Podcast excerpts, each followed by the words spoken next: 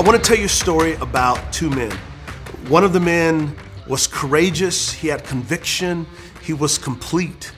The other man, not so much. He didn't have courage, um, he didn't have conviction, and he was anything but complete. One day, Jesus asked this one man, he said, Who do you say that I am? And the loudest voice amongst all the voices said this You are the Son of God. And Jesus was like, Yeah, you're right. Man, you nailed it. Uh, that's the Hebrew translation, not Hebrew, but the Hebrew translation. But then there was another man who was also asked, Who was Jesus? And this man said, I don't know who Jesus is. And then he was asked again, Who is Jesus? And he said, I don't know. And then he was asked the third time, Who is Jesus? And then he began to swear and to curse. And he said, I don't know who this man is. Well, one of those men was incredibly humble. And because he was humble, he had courage and he had conviction and he had wholeness, completeness, because he was humble enough to trust God. He was, he was meek. Meek is the same thing as humble, it means power that is bridled and under control. The other one was not humble. As a matter of fact, he was actually very prideful. And because he relied on himself, when he was asked about who Jesus was, he denied Jesus. Well, some of you know the story, and some of you know the man I'm actually talking about. These two men are actually one man.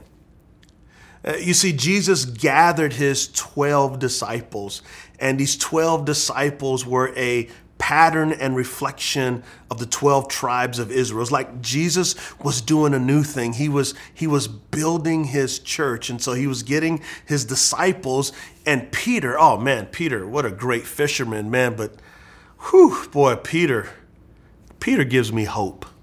I hope Peter gives you hope. Uh, because in Peter, we see great statements like, You are the Son of God. But also in Peter, we see him going, I don't know who you are, Jesus. But, but what happened to Peter? How did Peter go from denying Jesus to actually defending Jesus? Here's what happened to Peter Peter tapped into Jesus' words when he says, Blessed or happy are the meek, for they shall inherit the earth. Once again, meek is another word for humility. After the resurrection, something happened to old Peter. After the resurrection, uh, Peter did what he had done before he knew Jesus. He went fishing. And three days after Jesus rose from the dead, Peter was fishing and he heard a voice that said, Throw the net on the other side. Eventually, Peter realized that that was Jesus. And you know what Peter did? Peter pulled a Forrest Gump and he jumped out of the boat and he swam to the shore and he got to talk to Jesus again. Because the last time he talked to J- Jesus was actually a denial of him. But this time, face to face, Jesus asked Peter three times, Do you love me? And Peter three times says, I love you. Those three times are the three renunciations of when Peter denied him. Jesus gave him grace to be able to reaffirm him, to reaffirm his allegiance. And so, meekness, Jesus says, Happy are the meek, for they will inherit the earth. Happy are the God reliant. Happy are those who are self sufficient in God. Happy are those who go, God, your power and your strength is now my power and strength.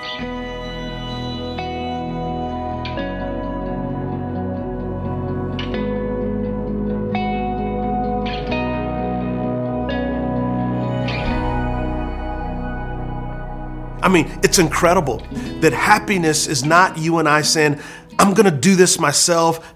I have this. No, happiness is saying, God, in my weakness, you are made strong. And when you look at Peter, a common fisherman stands up to the religious leaders of the day In Acts chapter 4, we see where Peter and other disciples are preaching about Christ, and the religious leaders tell Peter to stop. And Peter's like, No, I can't do it. Another time, we see Peter just standing up and boldly leading, ultimately, to Peter becoming a martyr in Jesus' church. That the one that he denied is the one that he gives his life for. What in the world does this have to do with happiness? Everything.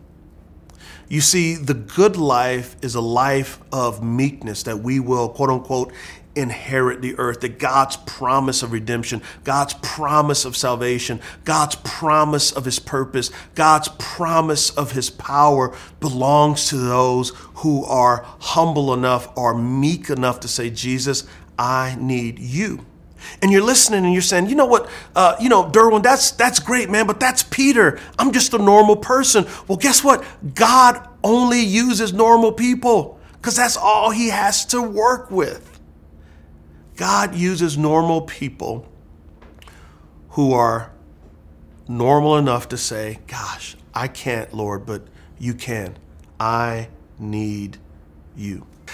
Peter's transformation was rooted in his meekness or his humility to depend and to rely on God. And I think that's where our happiness is, is that happiness is found in trusting God to accomplish in us and through us what we never ever thought was possible in our marriages and our singleness and our education. In every facet of life, God is saying, rely on me, trust me.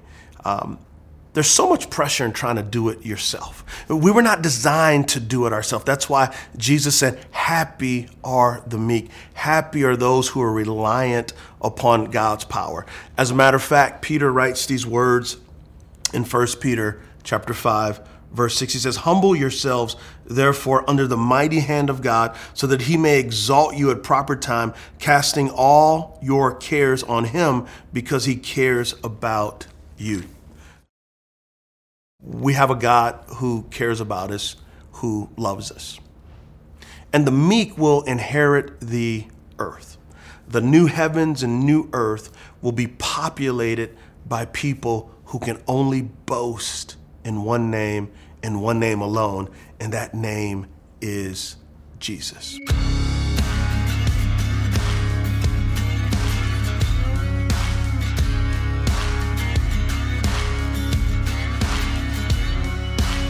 Hey, what's happening? As you get back to your groups, I have one question and one thought I want you to remember. Here's the question What's the difference between confidence and Godfidence? And here's what I want you to remember humility gives us the supernatural ability to accomplish God's mission. Peace. I'm out.